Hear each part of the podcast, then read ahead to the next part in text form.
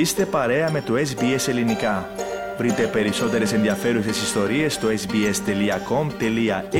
κάθετος Greek.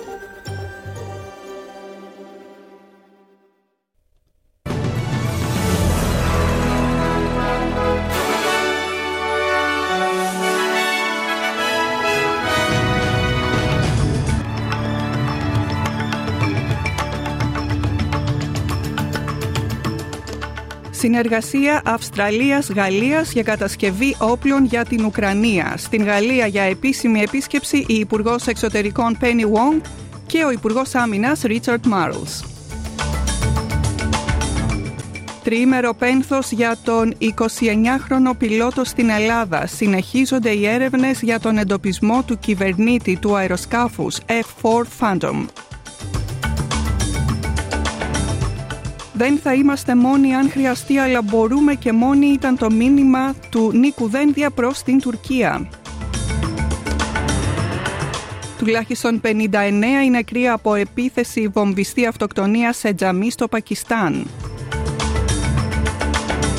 Ανανέωση της θητείας της UNFIKIP για 12 ακόμη μήνες αποφάσισε χθες το Συμβούλιο Ασφαλείας του ΟΗΕ και Η Τουρκία καλεί την διεθνή κοινότητα να αναγνωρίσει το ψευδοκράτος, κατηγορεί το Συμβούλιο Ασφαλείας πως επιμένει σε αποτυχημένα μοντέλα λύσεων.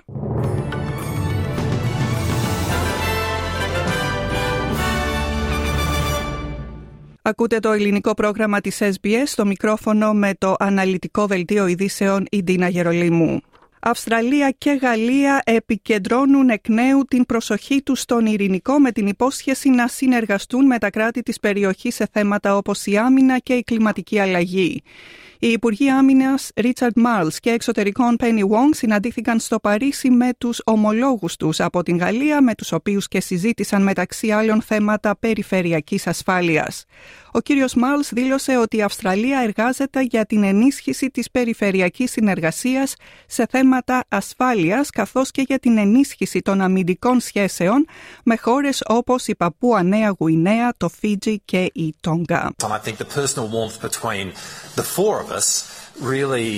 characterises uh, in, in a perfect way um, the return of warmth to the bilateral relationship between Australia and France. Αυστραλία και Γαλλία υπέγραψαν συμφωνία για την αποκοινού κατασκευή πυρομαχικών για την Ουκρανία. Περισσότερα για το θέμα αυτό θα έχουμε στην συνέχεια του προγράμματος μας. Δέκα μέρες άδειας με αποδοχές θα δικαιούνται τα θύματα ενδοοικογενειακής βίας από αύριο 1η Φεβρουαρίου. Στην ανακοίνωση αυτή προέβη ο Πρωθυπουργός Άνθονη Αλμπανίζη στην παρουσίαση του νέου μέτρου. Έως τώρα ίσχυε άδεια πέντε ημερών άνευ αποδοχών. Το νέο μέτρο θα επηρεάσει τουλάχιστον 7 εκατομμύρια εργαζόμενους. Καμιά γυναίκα δεν θα πρέπει να έχει να διαλέξει ανάμεσα στη δουλειά της και την ασφάλειά της, είπε ο κύριος Αλμπανίζη. No woman should ever have to choose between her job and her safety. No woman should ever have to pick between her financial security and the physical and emotional well-being of herself or of her children. It is truly remarkable that until now those have been very real choices, choices that a shocking number of Australian women have had to face. Στην Ελλάδα συνεχίζονται οι έρευνες για τον εντοπισμό του κυβερνήτη Ευστάθιου Τσιτλακίδη του μοιραίου F4 Phantom που έπεσε χθες Δευτέρα το πρωί τοπική ώρα και ενώ εκτελούσε εκπαιδευτική πτήση πάνω από την Αντραβίδα. Οι ένοπλες δυνάμεις βρίσκονται από χθες σε τριήμερο πένθος με εντολή του Υπουργού Εθνικής Άμυνας Νικολάου Παναγιοτόπουλου, καθώς το απόγευμα της Δευτέρας εντοπίστηκε νεκρός ο συγκυβερνήτης του μοιραίου αεροσκάφους υποσμηναγός Μάριος Μιχαήλ Τουρούτσικας, 29 ετών. Τα αίτια της πτώσης του πολεμικού αεροσκάφους παραμένουν άγνωστα. Να έρθουμε όμως και πάλι στην Αυστραλία όπου σήμερα ξεκινούν οι πτήσεις της νέας αεροπορικής εταιρείας Bonza, της νεότερης εταιρείας της Αυστραλίας με χαμηλές τιμές εισιτηρίων. Ο Υπουργός Τουρισμού της Κουινσλάνδης, Στέρλινγκ Hitchcliffe, είπε ότι πρόκειται για την πρώτη χαμηλού κόστους αεροπορική εταιρεία της Αυστραλίας τα τελευταία 15 χρόνια.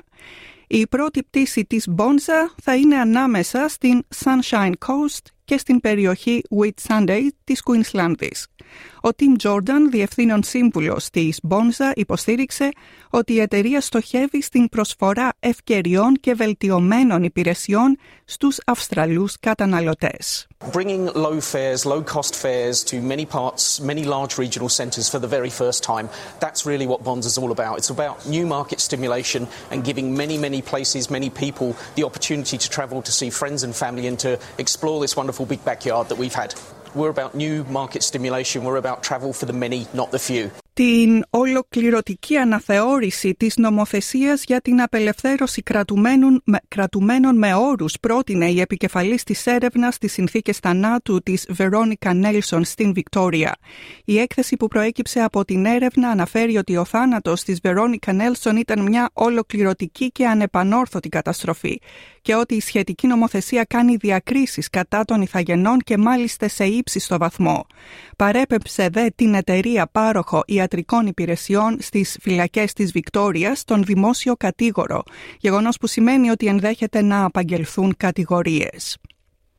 Χιλιάδες κάτοικοι της Alice Springs πήραν μέρος στην συγκέντρωση που πραγματοποιήθηκε χθες στην πόλη για τα αυξανόμενα ποσοστά εγκληματικότητας, ενώ πολλοί εξέφρασαν την υποστήριξή τους στην πρόταση για ομαδική αγωγή κατά της κυβέρνησης της Βόρειας Επικράτειας, την οποία και κατηγορούν για αμέλεια.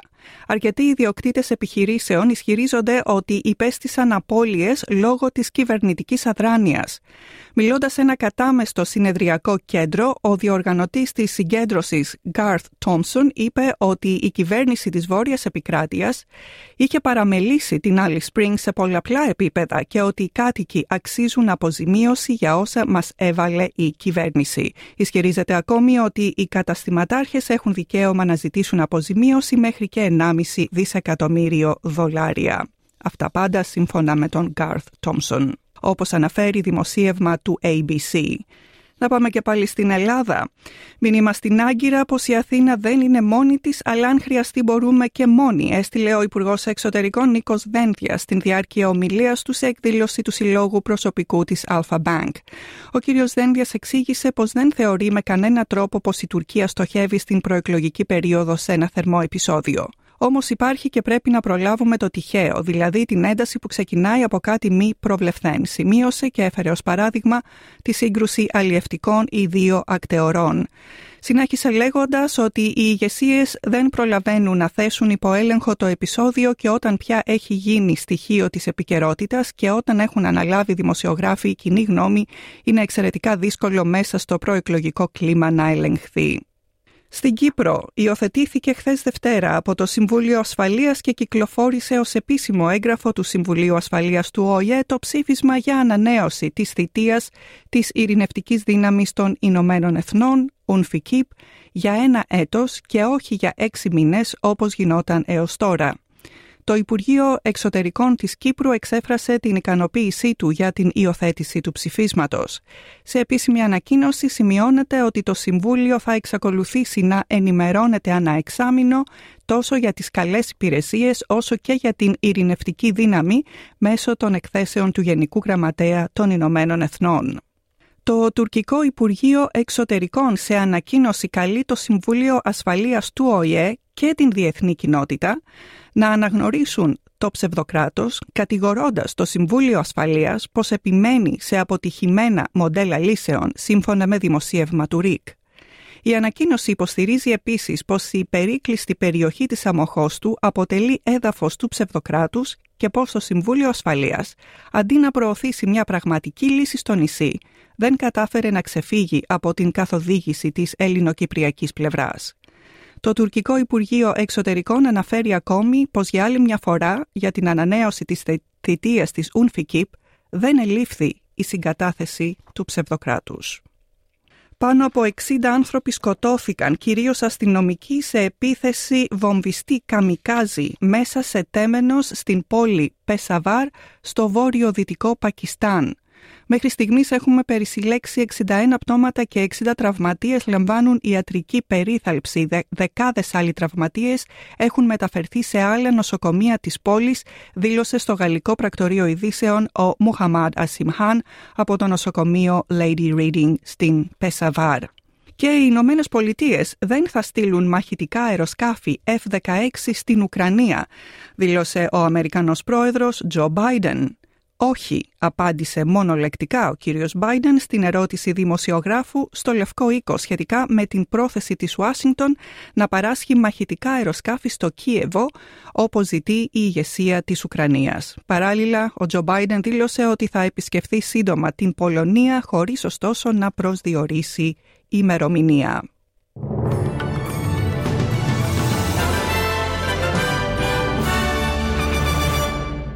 Στον αθλητικό χώρο, στο ποδόσφαιρο και την Ελλάδα είχαμε τα εξής αποτελέσματα. Αστέρας Τρίπολης Παναθηναϊκός 1-0, Πάο Κλεβαδιακό 3-2 και Λαμία Ιωνικός 0-2. Στην Κύπρο, η Άικλε Μεσού νίκησε την ομάδα του Παραλιμνίου με σκορ 0-1. Στις ισοτιμίες του συναλλάγματος, το δολάριο Αυστραλίας ισοδυναμεί με σχεδόν 71 cents έναντι του Αμερικανικού δολαρίου και 65 λεπτά έναντι του ευρώ.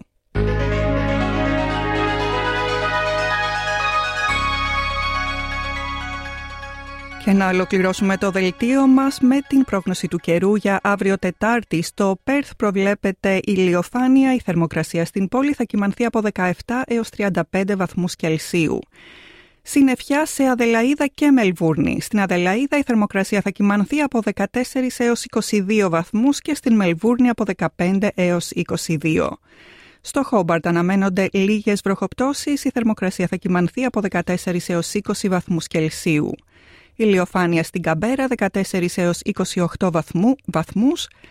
Λίγες βροχές προβλέπονται σε Γούλαγκον και Σίδνεϊ. Στο Γούλαγκον η θερμοκρασία θα κυμανθεί από 19 έως 25 βαθμούς και στο Σίδνεϊ από 20 έως 27. Βροχές στο Νιούκάσολ 20 με 29 βαθμοί, βροχές και στην Βρισβάνη 23 με 32 βαθμοί, στο Ντάρουιν βροχές αλλά και πιθανότητα καταιγίδας 25 με 32 βαθμούς και τέλος στην Άλλη Springs νεφώσεις με 20 έως 29 βαθμούς η θερμοκρασία στην πόλη. Σε Αθήνα και Λευκοσία για σήμερα Τρίτη, συννεφιά στην Αθήνα και 11 βαθμοί, ηλιοφάνεια στη Λευκοσία και 15 βαθμοί, ανώτατη αναμενόμενη θερμοκρασία στην Κυπριακή πρωτεύουσα. Στο σημείο αυτό, κυρίες και κύριοι, ολοκληρώθηκε το αναλυτικό δελτίο ειδήσεων του ελληνικού προγράμματος που σήμερα επιμελήθηκε και παρουσίασε η Ντίνα Γερολίμου. Μετά από ένα σύντομο διαφημιστικό διάλειμμα, επιστρέφει κοντά σας ο Θέμης Καλός και θα σας κρατήσει συντροφιά έως τις 6. Μείνετε λοιπόν συντονισμένοι κοντά μας. Από μένα προς το παρόν. Γεια σας.